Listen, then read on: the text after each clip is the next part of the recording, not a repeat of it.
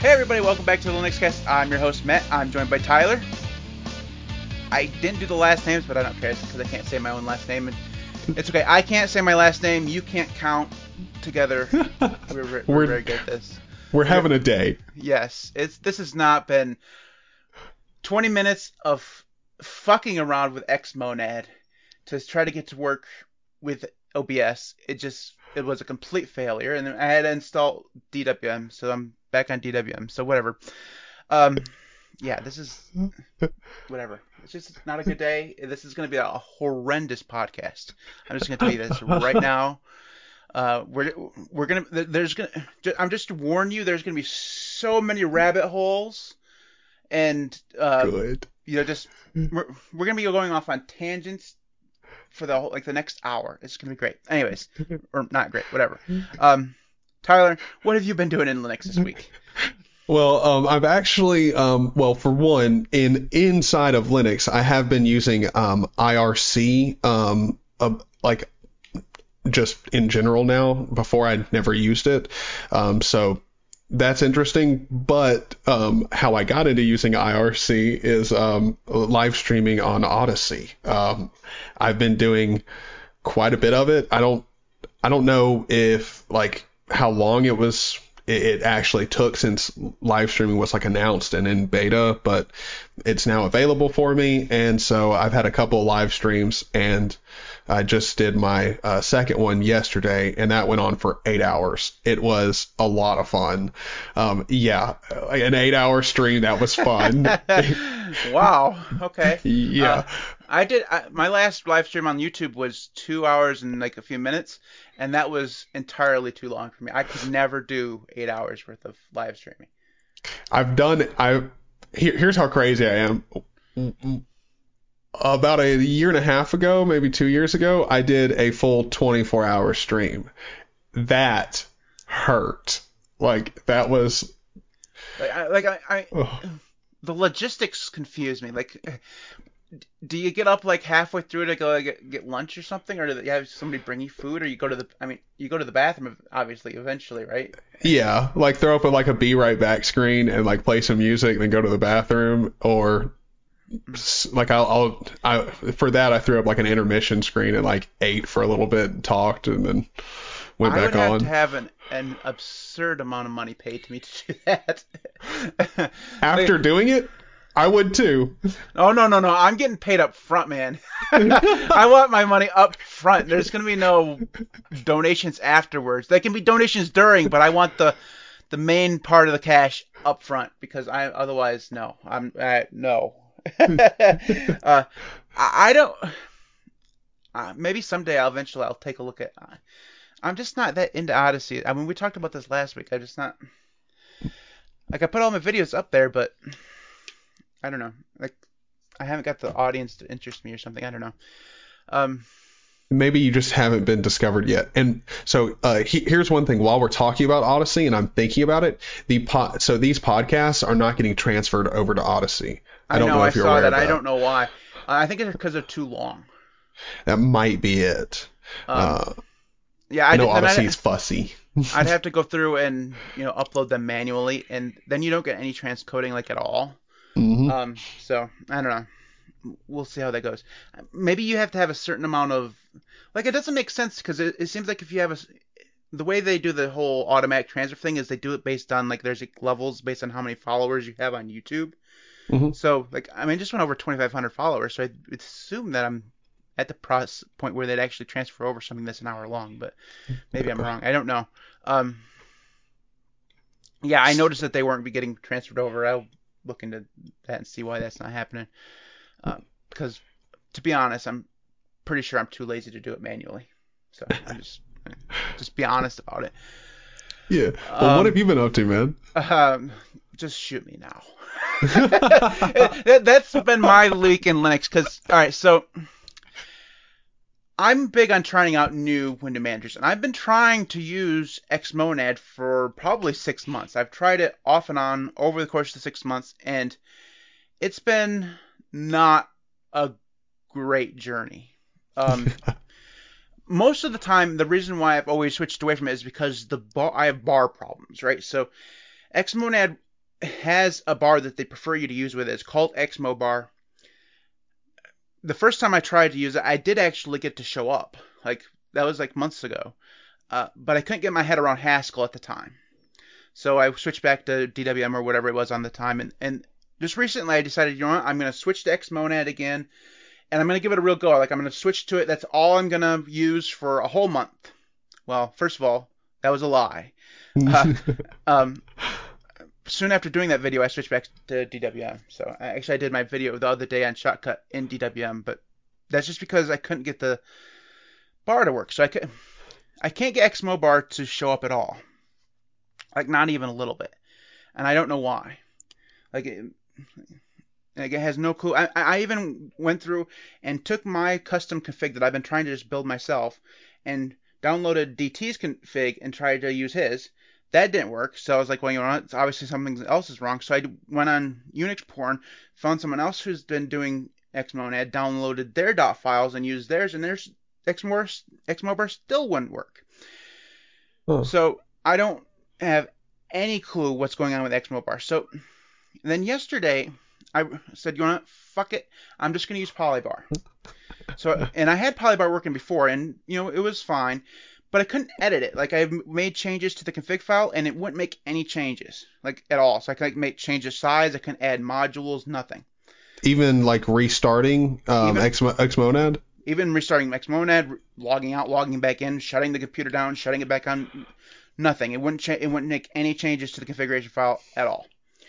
It also wasn't reading from the auto start file that I was using, so I don't know what the hell is going on there. It's very weird. Um, so I was like, you know what? Screw this, I'm going to distro hop. So I downloaded the latest Arch, Arch installer or Arch ISO, and I was like, you know, I'm going to try the new Arch installer that come, comes on the, the ISO.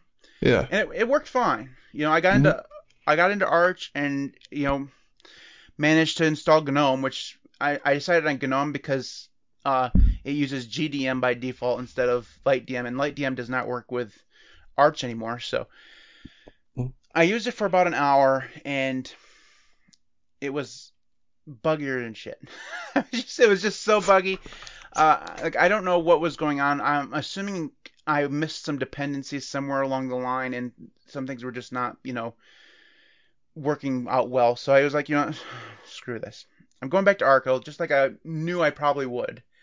Mm-hmm. And so I had the Arco installer with Xmonad on it. So it was the the Arco Linux Xmonad thing, and got that in there, and it's working fine. It's I I, I gave up on Xmobar, and the Polybar in the Arco Linux one works fine. It will it let me edit it and everything, and I, I've been using it since last night. It was working fine until obviously we decided to do the podcast and find out that for whatever reason the way that uh, OBS goes through and captures the video, you have to have the video on screen all time for OBS to capture it. And that would mean not being able to look at links or anything, you know, while we're doing the podcast. So, uh, long story short, I'm on DWM right now and pretty happy about it. Um, so, so I, I, I'll eventually make a video on Xmonad again. I'm, I'm, I'm going to go back to it after we're done here. And, you know, I'm gonna keep trying because you know people say like, oh if you use DWM you'll love Xmonad. So far I haven't been loving Xmonad, hmm. but well see it's great to hear you talk about it because there are like no there's really no one out there like voicing like uh hey I'm having like some real issues setting up and using Xmonad. Everyone's just like it's great.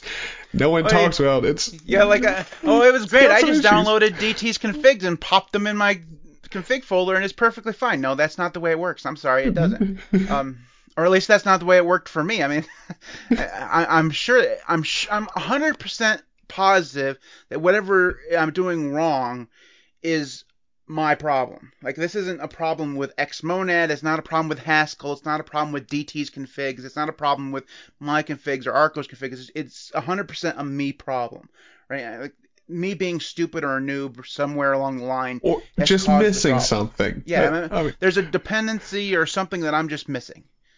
I'm like, I'm 100% sure that that's the case. But that being said, Xmonad is stupid. Yeah. it's just like I can't. I just I, I don't. I don't know.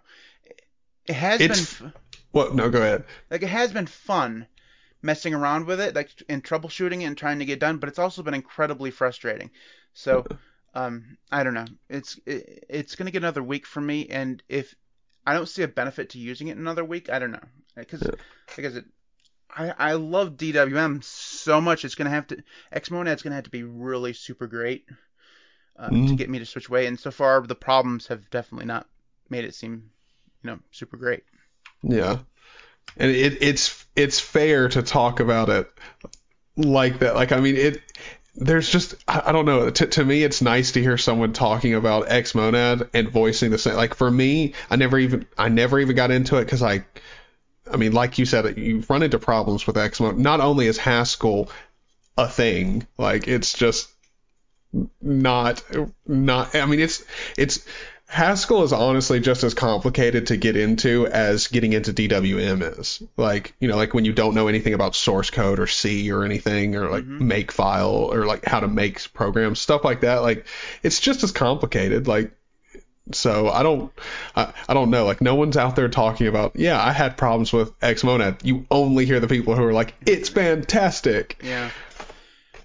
This time around, I've had better luck with Haskell because I've, I think, because when I first tried it, I just started using DWM, so I hadn't learned very much about DWM, and I hadn't had months of experience going through and trying to figure out how to patch things and, you know, learning a little bit of C and tinkering and stuff like that. So I have more experience with the learning languages now, so I, I had a much easier time with Haskell. I will say this: Haskell is way better than Lua. So I had I had a hell of a time. Now you got to remember, I only spent like uh, two hours or something like that with it. But when I installed Awesome there on that stream, uh, Lua's just, I mean, I it I can't I can't get my head around Lua, and like everybody says, like Lua is better, easier than uh, Haskell, but I don't think that's true. Um, now I would take C over Haskell or Lua any day. Um, yeah. and C is a weird program language too. So um, honestly, the the the language I prefer out of all of them is Qtile.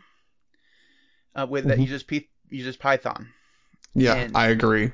The my problem with Qtile is that you can only have nine window man, window workspaces.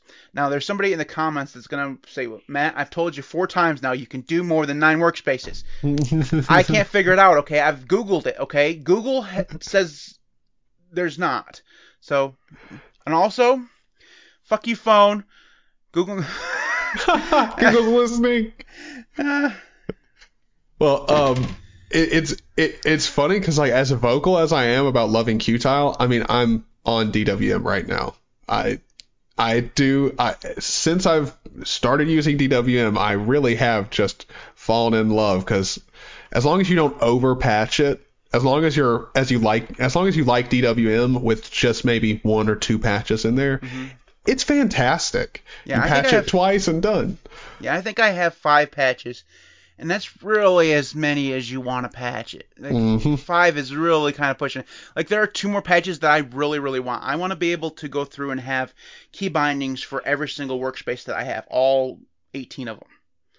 Uh, and there's there's a there's a patch for that. And I also would like to go through and have it so that each workspace has like its own icon or own name or whatever. Uh-huh. And um, I can't get them to patch. I- they just even going through and manually adding the code in, like manually patching them, I can't get it done. Um, now I'm assuming if I went through and like did those patches 1st Mhm. you know, like with a fresh install, I could probably Yeah. get it done. But then I'd have to leave out some of the other patches that I like, you know, always center or attach to the bottom or whatever. And you know, and those things are more important to me than you know, just adding an extra key binding to switch monitors. Yeah. You, so a lot of you want you want like 18 dedicated shortcuts for for switching through your workspaces. Okay, so one of the best parts about i3, I like I love i3. It was my first window manager, and on uh, in i3 I have super one through through zero attached to all the workspaces on the first monitor, and then I have control one through zero to ha- for all of the workspaces on the second monitor. So I okay, have that's pretty smart. I have 20 workspaces in i3, and it's so easy to add them in i3. Like I wish it was that way in every single work, you know, window manager. Mhm. But it's just you know, Super one through zero changes it on nine, and and super, and just adding the shift key will move the windows around. Yeah. Same same uh, key combinations. It's just it, it's easily the one thing I miss most about i3. Um, so there, there's a good chance eventually I'll be switching back to i3, but I still do like DWM.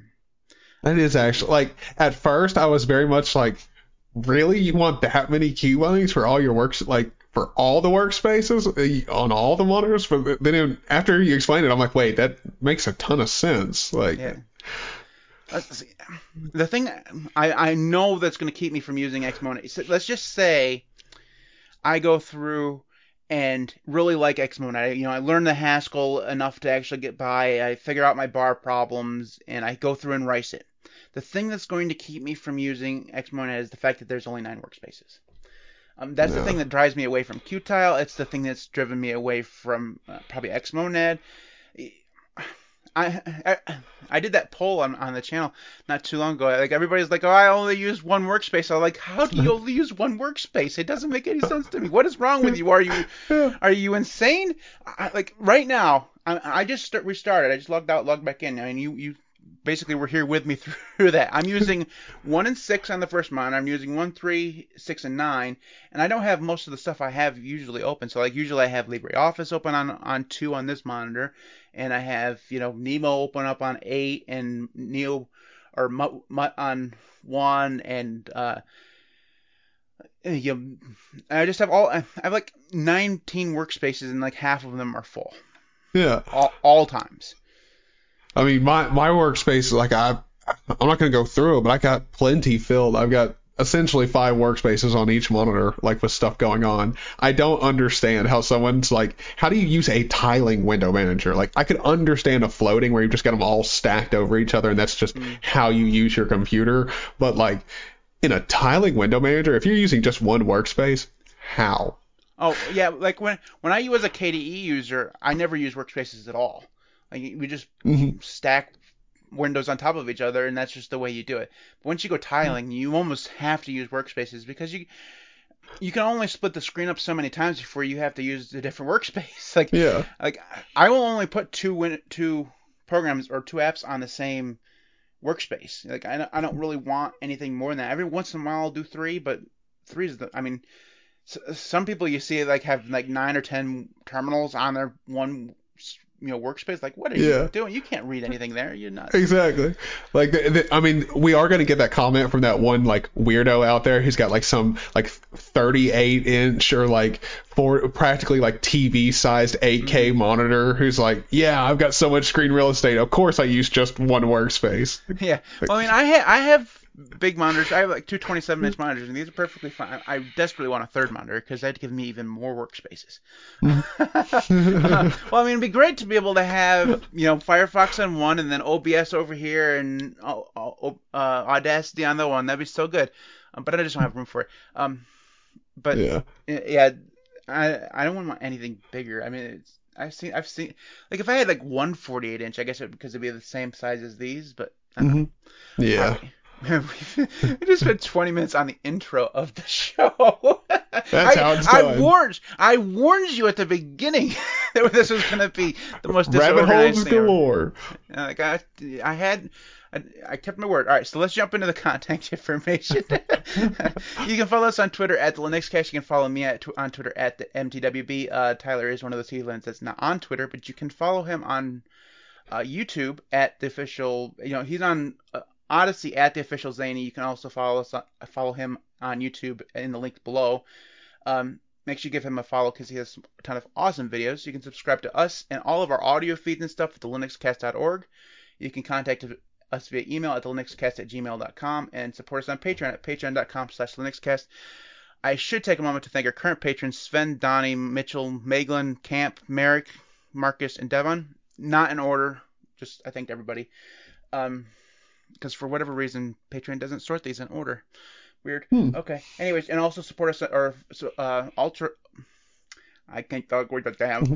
Um, you can also follow us on YouTube at youtube.com slash linuxcast. That's I, I say it every single week. That section needs to get shorter. Mm-hmm. All right. Takes the breath out of you. I just I tried to get through it as fast as possible.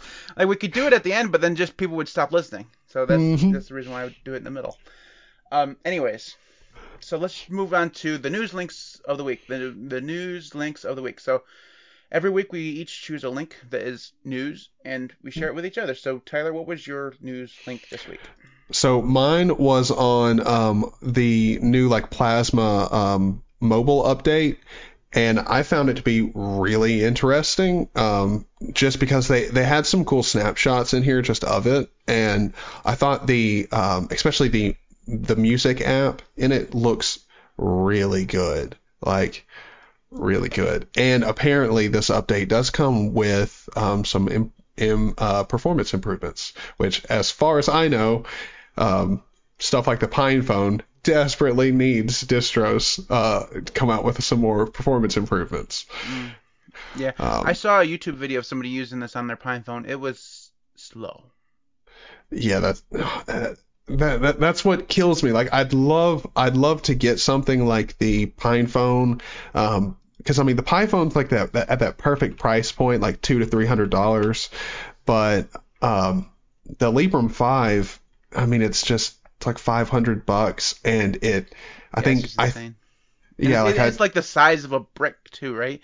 yeah That's the one that's like even. I mean, the Pine phone's not a thin phone, but the the Libre phone, Libre, maybe I'm thinking about it like a couple of years ago, but it was like No, really, it's really fat. The Librem 5 is a fatty boy. It, it's thick. Um, but yeah, I, I just wish they would um, keep doing what they're doing, come, come out with more performance improvements. Uh, and I don't want to say that we need better hardware for, for these types of distros to be like um, not just not just really cool, but like be extremely usable. Um, but maybe we do because I, I really don't see how um, they can't get performance to be as good as they can on those devices with as long as they've been out. Like the Pine Phone's not new.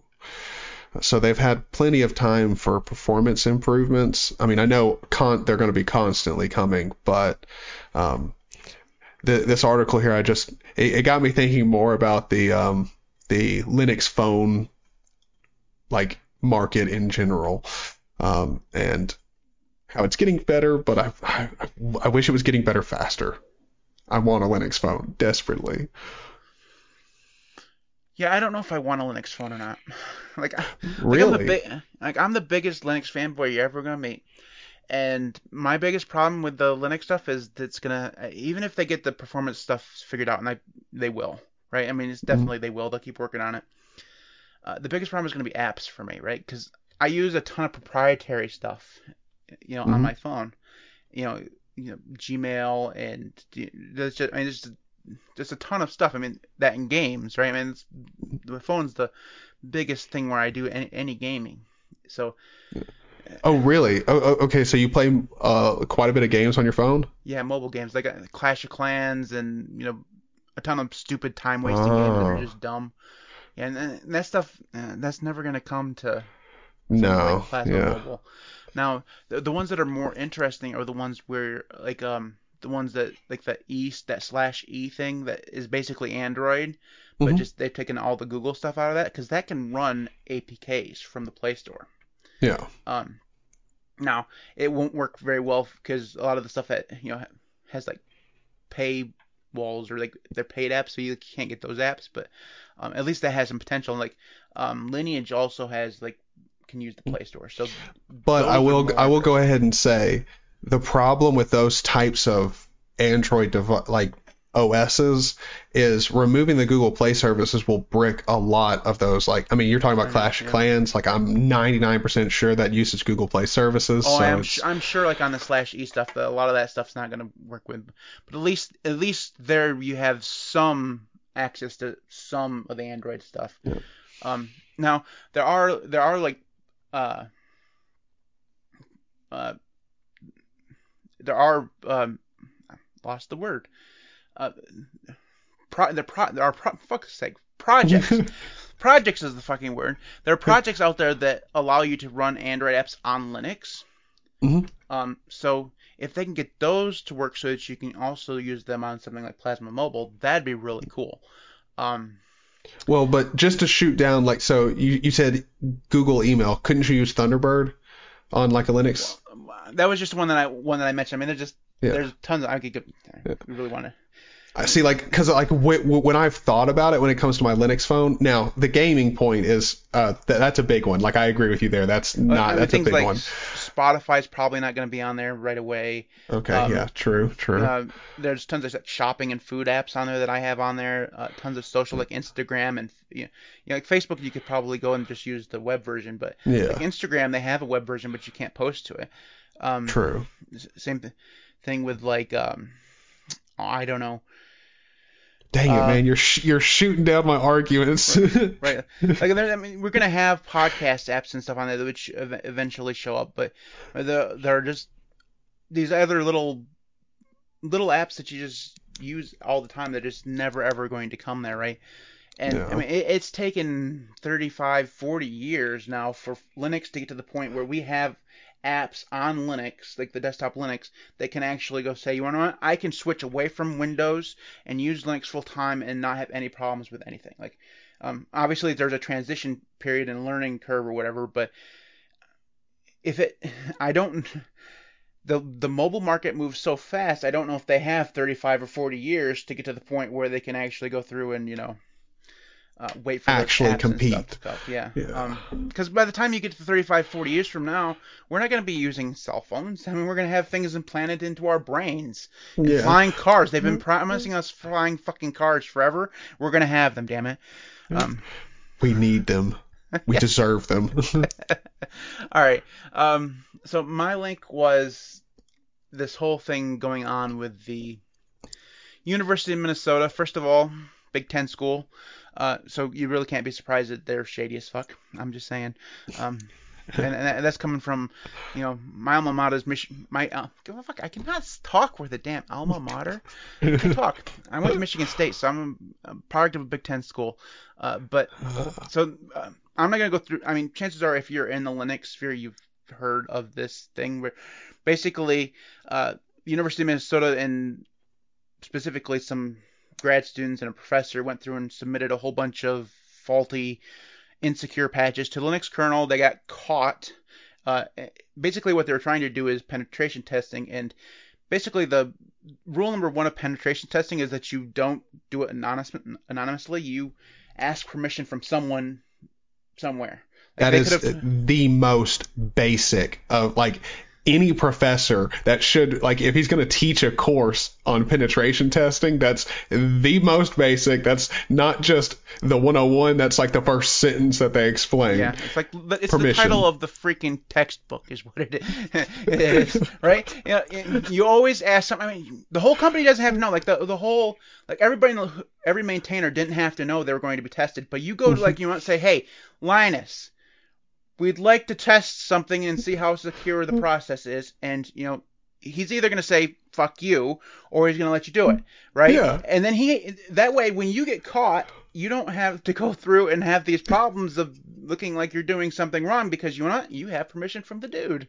You know? Exactly. And it didn't even have to be Linus. It could have been this Greg KH guy or any of the other maintainers. anyone could have talked to just Right. anyone Um. So who- I mean, like I said, the link's are going to be in the show notes. But basically, if you haven't heard, the Linux, the University of Minnesota is now banned from committing to the Linux kernel. Like, probably not forever, but for until they've gone through and regained the trust of the the the Linux community. So they're kind of screwed because I mean, uh, I mean, when you're studying computer science, one, uh, of the things that you, you're probably going to focus on, especially if you're going to be looking for those kind of uh, certifications and stuff, is stuff to do with the Linux kernel and Linux development and stuff like that. And now you can't do anything unless you do it outside of you know your school email domains. And chances are they'll probably find you out then too. So Yeah. And um, as far as I know, like I, I, I'm pretty sure that schools work on like, at least most curriculums, I believe, like in schools, require you to like on projects to use your school like address for stuff to be able to like track, you know, what you're what you're doing and how you did it and stuff like that. So I don't I I don't know how big of an issue this is for the school, like internally and the students, but it has to be a problem. At the very least, a problem, mm-hmm. if not a big one. Well, yeah, it's so. gonna be the students that get punished for this. Basically, it's not probably not that one professor that decided, oh, this is a good idea. Yeah. I mean, it makes zero. I mean, the the regardless of the amount of work that it caused for the Linux maintainers, in the end, this is just a huge ordeal for the school because it makes them look very inept and like uh, just the well, they don't have the ability to teach. It makes their review board or whatever that reviewed the process because the, the professor did go to a review, review board. Granted, he went to it after he'd already done the research. So I mean, that's first of all, um, I don't think that that's processed the way you're supposed to go through and get things proved. yeah. Uh, uh, but uh, he did. The review board said it was you know perfectly fine, and then he said obviously the the professor thought it was perfectly fine. So you know. It makes him look like a dumbass. I mean, yeah, because I mean, I... it makes zero sense. Because, I mean, in secure, like, everything I know about penetration testing, there is there or or any type of test like this, a security test, you have to get permission beforehand. Like in any case, you, there's not an, an argument. It's, it's, an attack. yeah. what it is. It's, like, you, you can't try to hack into a bank right, without permission, and say, well, you, at, at, when you get caught, say, oh no, I was just trying to test your firewall. I was doing you a favor. Like, no, you were trying to steal all the money. Yeah. like, and the the argument they use, like, so, um, I I did a video on it, but the the their apology letter, like, they after the apology, they they go through and like maybe their argument is they're not justifying it, but it's very clear they're justifying what they did. And I'm like, uh, for one, if you ju- if you if you apologize then immediately start like justifying or, uh, or, like giving good reasons for why you did what you did, you just ruined the apology in the first right. place. Um, but in the apology, like they, it, it's weird because they they use the excuse of well, if we told you it would it would change how they looked at it. And that's that's not an argument. Like in any other case where you're where you're doing any type of testing like you can't make that argument or doing right. a study or anything. It's still not an ethical excuse. Like you have to talk to somebody. Well, well, right that, that's the thing. I was like you ne- you never have to tell every i mean obviously yes if you told everybody that would ruin the experiment. Mm-hmm. um that's that's a reasonable argument but the that's you have to get permission. Otherwise, like I said, it's just an attack. It's it's it's you you're you're just being an asshole. Uh, so yeah, it, that's definitely dumb. But I have a feeling that this is not a one-off thing. I bet you there are other universities that said that this was you know okay, um, mm-hmm. and probably just didn't get caught or or at least hadn't done it yet or something. So maybe this there's some good that will come out of this and saying you want to, hey, you want to maybe first of all, we'll we'll we'll follow the ethics and rule book of of of testing, and mm-hmm. maybe the Linux kernels guys will actually learn some things too, like um, you know they'll go through and somehow revamp the process a little bit so that maybe some of this stuff doesn't get through so easily. Like so a lot of this stuff got caught with, like in the email threads and stuff, but you know mm-hmm. some of it didn't. So yeah, maybe... I know a big problem of it too is like just they weren't really focusing on them because they were a school. So like you know that type of thing just yeah, you don't, you don't, now you don't, you don't, expect malicious software to come from Minnesota. I mean, yeah. Minnesota is basically Canada, and Canada Canada is supposedly really nice. So obviously the Minnesota people are really nice. I mean, that's the way it's supposed to be. um, that's, that's like the, the faultiest logic ever. like yeah. Minnesota's close to Canada, so it's basically Canada. So Canada and Canada's nice, so obviously Minnesota's nice. Yeah. yeah. But that being said, still, I mean, it sounded you, better in my head. Okay. Uh, we do have to move on to the main. Yeah. it does now. Eh, we're we're uh, an almost an hour into this, and we're just getting to the main topic. I'm just saying this is. All right, Tyler, this was your topic, so tell us what we're talking about. I still have no clue. Automatic updates in in Linux, good or bad? Um, I So want to like hear your things that- opinion. The things that like um, the Linux Mint think people were talking about doing. Mm-hmm. Yeah. Would you immediately switch distros if whichever distro you use decided to start doing automatic updates? If I couldn't turn it off, yes. Um, Okay. like- all right. So I guess it would depend. All right. So first of all, I, what I said first stands, right? As long as you can turn it off, I think it's still kind of dumb, but I can understand it. But it makes a whole lot more sense on Linux Mint than it does, like say, let's say Arch Linux decided they were going to do this. That pisses everybody off, right? Because Yeah. Arch, Arch Linux is not a uh, is not a user or a new user distro. It's meant for people who actually have used Linux before, right? So Yeah. I, I, I think the whole con I think the context is important for for Linux Mint who who are t- specifically targeting new users. Automatic updates is probably a good thing, but I do think, like I said, that it needs to be able to be turned off. So like Ubuntu has automatic updates already. They've had it for two or three years, and Mhm. I don't think anybody. I'm, chances are, if you use Ubuntu, you probably don't even know because they Mhm. install the security updates in the background. They never tell you. Like Mhm. it's just done. Um, but everything that's bigger and stuff like that, they'll obviously they'll ask you.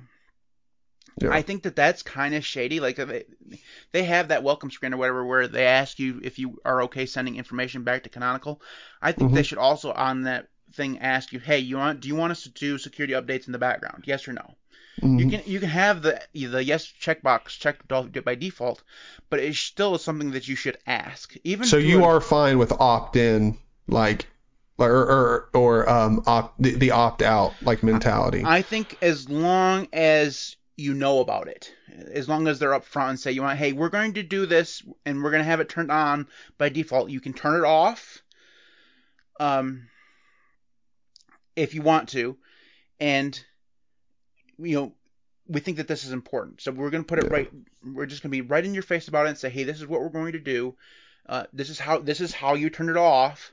Uh, you know, even just give like a like right at the. I mean, all these things have welcome screens. Just put it right in a, in a welcome screen. Say, you know, we prefer you to do security updates to keep your computer secure. This this this functionality is on by you know default. Uh, if you prefer not to, here's the off button.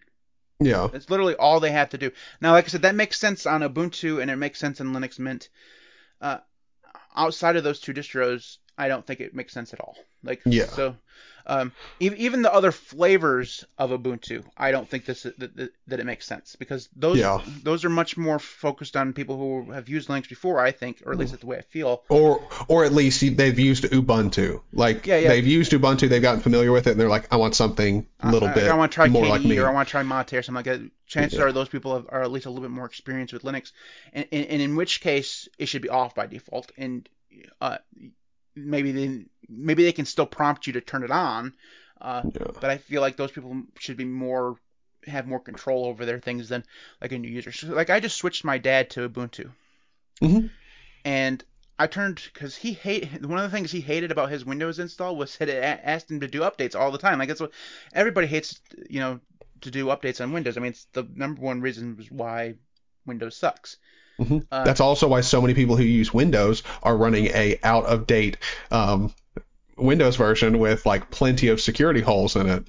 Well, so they like just don't wanna do w- it. Windows 10 now won't let you actually run an out of date thing. If you if you run Windows 10, it keeps you up to date whether you want to or not. You can delay updates for like seven days, but after that, you have to do them, like whether you want to or not. Uh, I wasn't think that, even aware right, of so- that. Yeah, I, I now if Linux went that far, so like when this Linux Mint thing came out, they made it sound like because they used the word insist. Um, Ooh. yeah, they they they said they were gonna. These obviously this is paraphrasing, but they said they were going to develop a way of doing automatic updates, and we're going to insist that people do them. Insist, and that's that. Insist implies force. Yeah. right? And that's that's Yeah. gonna, that I think when this the the Linux Mint thing first came out, that pissed a lot of people off. I did a video Mhm. on it. Um, and, and I- I can understand that why. I think that was mostly that was just a, a, a language thing. Like they shouldn't have used that word. That's not because that's not really what they're going to do. They're they're, yeah. they're developing a, a, mes- a, mechanism similar to what Ubuntu does, that does automatic updates, but you can easily turn it off. Mm-hmm. But I think that if Linux went through and say, you want to, we're doing the updates whether you fucking like it or not. Uh, Everybody's not gonna like yeah, it. Yeah, we'd all find whoever made that decision and lynch them in the street. um, yeah, I I don't think that. See, like that's that's the the the freak out I think everyone had over automatic updates was strictly to do with the wording there and the thought that okay, well now Linux is going to force me to do an update, which I will give Linux this much, even in an environment where like somehow the Linux community is like, we want automatic updates and we like them forced on us. Like even in that type of world, at least when you're doing an update on a Linux system, as, as long as the distro doesn't for some reason decide to do this, you can still use the operating system. And when it's done, it's not a forced reboot and needs to do more afterwards. Like there's none, none of that crap. So like, I mean, even if that world existed where we all wanted that, I it would still be better than Windows, but I don't think anyone's petitioning for that type of reality. Yeah, I don't think I don't think so either. I, I, and like I said, I don't think Linux Mint was doing that either. I think they were more focused on the fact that well, you want to know what? There are still people using uh, versions of Linux Mints that are four years old, mm-hmm. and these things have se- severe security support, and we don't want to support these things forever. So we're gonna yeah. set up a mechanism where things are updated automatically, uh, but you know you have the ability to turn it off. I, I think the only snag that they're gonna face is if they don't put it up front. You know, like yeah, because they're making this change. You know, eh, if they do it in the background, then it's kind of shady, right? Mm-hmm. As long as they put it up front and say, you know, what, here we're doing this, uh, turn it off if you want to. I think yeah. that I think that's perfectly fine. Now, like I said earlier, if this was Arch, fuck off, leave me to do my no. updates on my own, right? That's like not gonna I, fly. Like I want to, I, I do my updates once every nine days, and that's how often I'll do them.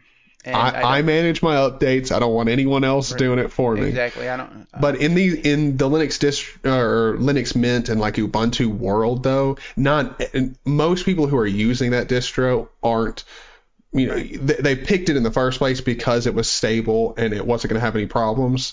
And a lot of people who use it, I mean, like, let's be honest, most Linux people like us install it for family members and they just use it on and off. And not everybody has, you, you know, like, like my mom is a unique scenario where she literally has me around all the time. So her Ubuntu install gets updates, even though it just pops up and asks her from time to time, hey, do you want to do an update? Immediately closes it, never does it. I do it for. Yeah, see, Not everyone that, does that. When I switched my dad to Ubuntu, I turned that notification off. I said never check for updates. Hmm. Um, because I know it would just piss him off, right? It would just, yeah. like, it would just make him mad. So I went through and just, you know, I turned that off, and you know, once every six months or whatever, I'll go through and do sudo apt update. You know. Yeah. It won't be a big deal. Yeah. Um, because I mean, all he does is put together jigsaw puzzles and watch YouTube videos. It's not as if he's mm-hmm. on there doing online banking or trading stocks or whatever. He he, he doesn't need any security. Yeah. he, he he like he he has no personal information on there at all, and his email address that he uses is in a fake name, so he's perfectly fine. you know. So. Yeah. My mom does her banking on it, so I like to keep it updated yeah. just so she doesn't have an update like or an out of date browser. Um, and the good thing about her is we've turned it into a joke with how many times she can close an update window. Because like in Ubuntu, um, you can set the like um, time period that you're going to get, like like it'll check for updates and stuff. Mm-hmm. And so like she gets one, I think I think it's like once a week or something like that. It, it, it's not like a crazy one, but the amount of times like I'll I'll check in on her, it's been a couple months since I've checked in on the laptop, and she's like, "Yep, haven't haven't done an update." Just nope, I, I see the updates, don't want to do them. Like, it always cracks me up with her because I'm like, well, you could just press the update and then just do something else. Nah, nah, nah, it's too I, much. I, I think when when you're like that, you just you're worried that you're gonna break something. You and when you're not like, I mean, I gotta call our parents luddites because they, are not. They use computers, but they don't if something goes wrong, they're not gonna know how to fix it. So they're worried Yeah. about that scenario, and that's perfectly okay because half the time when I do updates, I break things. So, Uh-huh. you know, so Yeah. I mean, eh, this kind of crap happens to everybody. Um, you know, I was thinking the the new way of doing like the way Ubuntu does updates in terms of like security and stuff. Mhm. I think that that it, it would be it, it is kind of the perfect way for like new new Linux distros or new user focused Linux distros to do it. Um, but I don't Mhm. remember when they went through and did that. If they did that just behind the scenes, because I think I feel like they did. Like they didn't Mhm. just like I don't feel like they went through and said, hey, you know, we're. I mean, only like people like you and me would know that they went through and did the said we're going to turn automatic updates on. But Mhm. like your mom and my dad, we're never gonna figure that out. Like they have no clue, Yeah. right? So um, I, I I was thinking if when Linux Mint go through, goes through and does this, they decide to do it in the background, maybe that's a good thing. I mean, he, Maybe. he- he See, that's the thing. Maybe. Like, I, I- mean, because if for that type of user, if they went through and said, after an update, and then you know sometimes after an update you get the welcome screen again. If they Mhm. went through and said, you know, we're all of a sudden doing this, that maybe cause some upset amongst those type of people who don't understand why uh, these, these things are going to be doing being done in the background. especially like I feel like there the thing about Ubuntu that sort of makes sense in in the way that they didn't make it like a public like opt-in thing or just like automatic updates like labeling it like that when it's clearly just for security things and put in the background they Ubuntu is that weird use case where there's enough people that aren't familiar with exactly how the computer even works at all. So maybe that is a good like a good way of not confusing a large portion of their user base. Yeah, it's it's like doing something nefarious for the greater good. Oh God, Yeah. Linux is Dumbledore. Um, um, um, I don't, I don't know. It, it's an interesting moral quandary because you want as many people to update as possible, and the autumn, it'd be so tempting for these distros to say, you want we're just going to do the updates in the background. Screw Mhm. this, we're going to take control. So it'd be so. I mean, that's basically what Windows has done, right? Is they've gone through and said, you want to? We got so sick of people using Internet Explorer 6 for 10 years. We're just updating everybody. You get no choice. hmm Um, Yeah. I feel and I hope and I'm pretty sure that Linux is never going to go that extreme, but at the same point you they still going to want to keep as many people at least in terms of the security updates updated as much as much as possible. So there ha- there's the whole idea of a happy middle ground there somewhere. Yeah. uh, where that I still feel being upfront about it probably is the best way to go about it. Uh, say, hey, you know, we're gonna do this. Uh, you know, here's how you turn it off, kind of thing. Uh, but I don't think I necessarily have a horrible problems with certain distros that are meant for new users. Again, uh, doing it in the background even without telling anybody.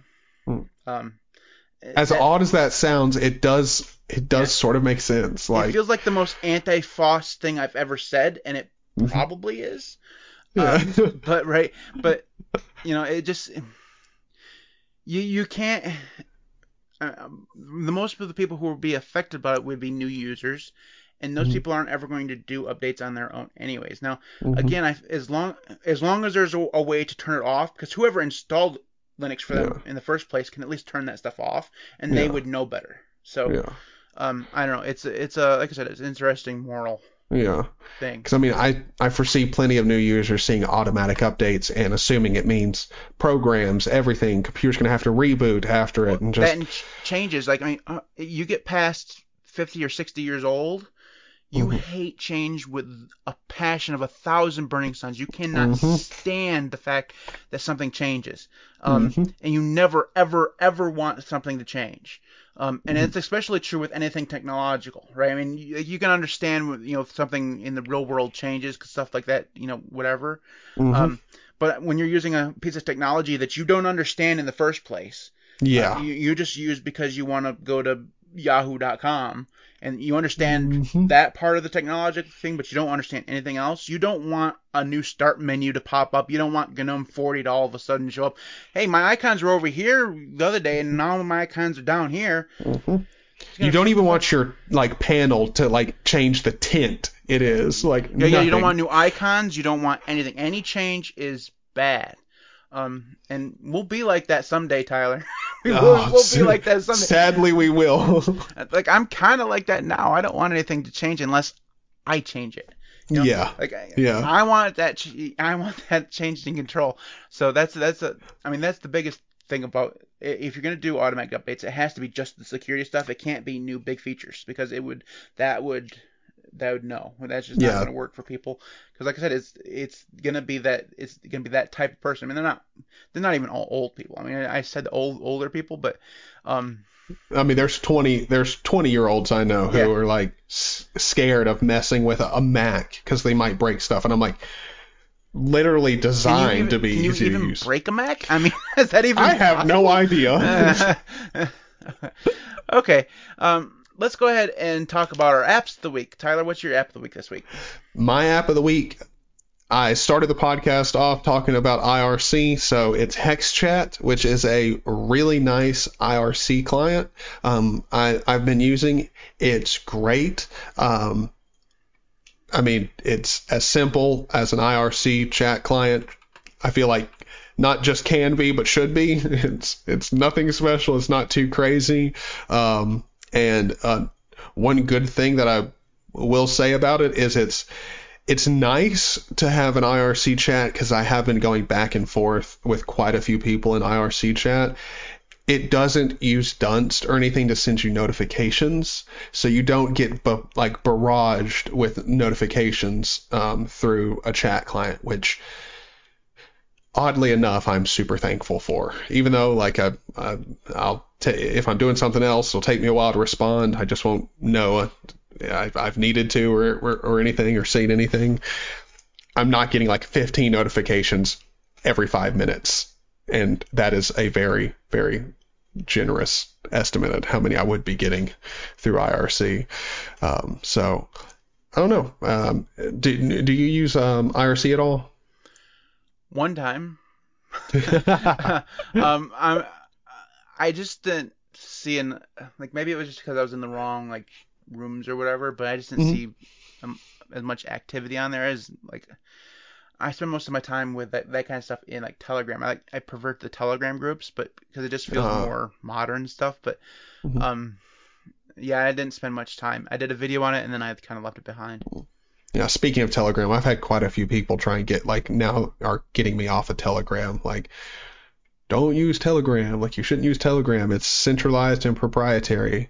And But Telegram's open source. I mean, I don't understand. I gotta understand. Telegram's completely open source as far as I know. it's so here's the thing. It's open source, but um, the Telegram server software is not.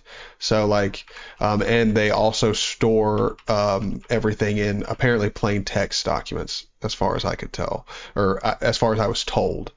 Um, put it that way. Um, so apparently Signal is way like w- way better than Telegram, but Yeah, but it's horrible app. it's new to It's- the app is exactly exactly.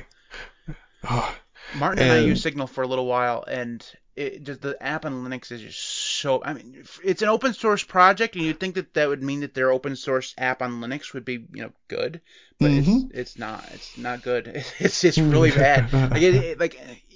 Especially on like tiling, it, it, it's not so bad if you're using like a, a desktop environment, but if you're on a tiling window manager and you try to like make it smaller, it's like not responsive, so it actually like, cuts stuff off. It's it's not good hmm, we ended up switching to WhatsApp. That's how bad that was.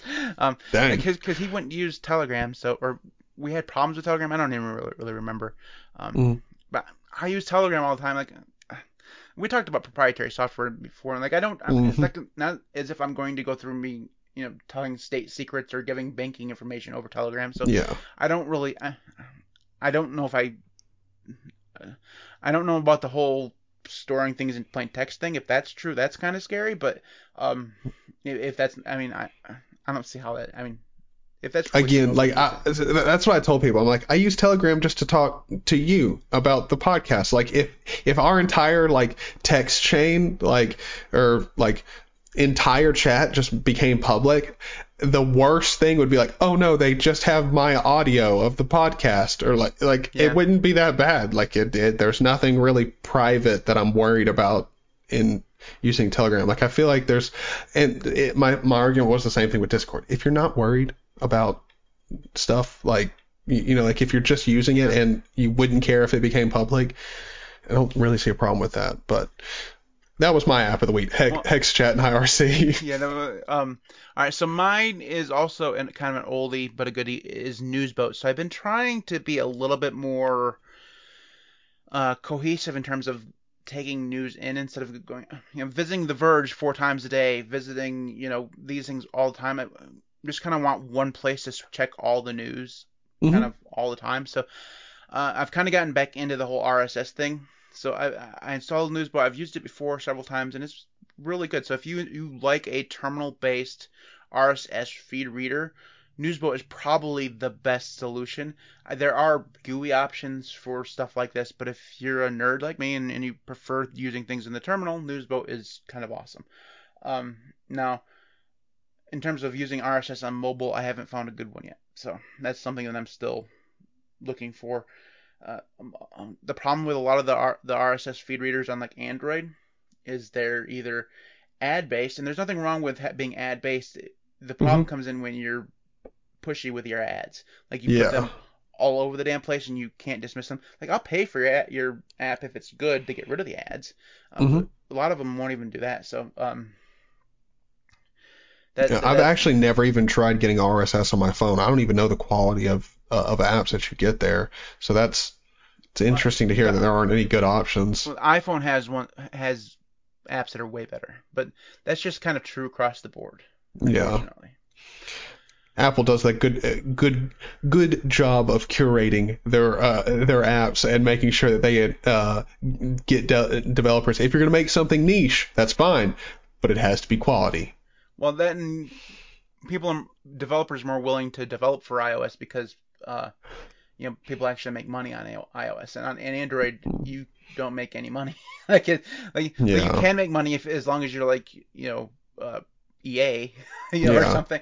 But Yeah. if, you're, if you're just a, a random, really small developer, it's really a lot harder to develop on Android and make cash without using like an abundance of ads, right? Like, Yeah. Because people on Android just are a million times less willing to pay for things. Uh, unless they're in-app purchases for Clash of Clans, in which case I've spent way too much money. Uh, just it's just so true.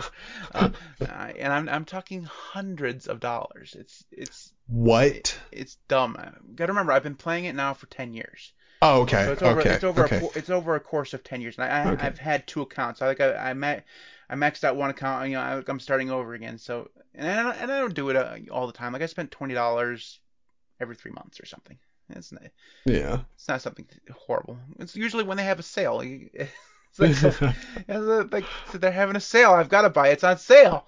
All right. Holy shit, that was a long effing podcast. Um, but it was a good one. It was. I told you rabbit holes, and we gave you rabbit holes. It- right, so- there were good rabbit holes too. Yes, we talked about some good stuff. Now coming up next week, we're gonna be talking. Oh, it's gonna be a good one. We're gonna talk about Mint or Ubuntu. Which one is better for noobs? That's gonna be the topic for next week. Oh, People are going to get heated in the comments over it. yes. Um, and and there's gonna be that one jerk in the uh, comment section named Matt who says, "Use Arch. It's better for everybody. Use Arch." Beginners on Arch. Everyone starts off with Arch. It, dude, it's pronounced Manjaro. Okay. All right. Anyways, that's coming up next week. Thank you for watching. Thank you for listening. Subscribe and like. See you next week. See ya.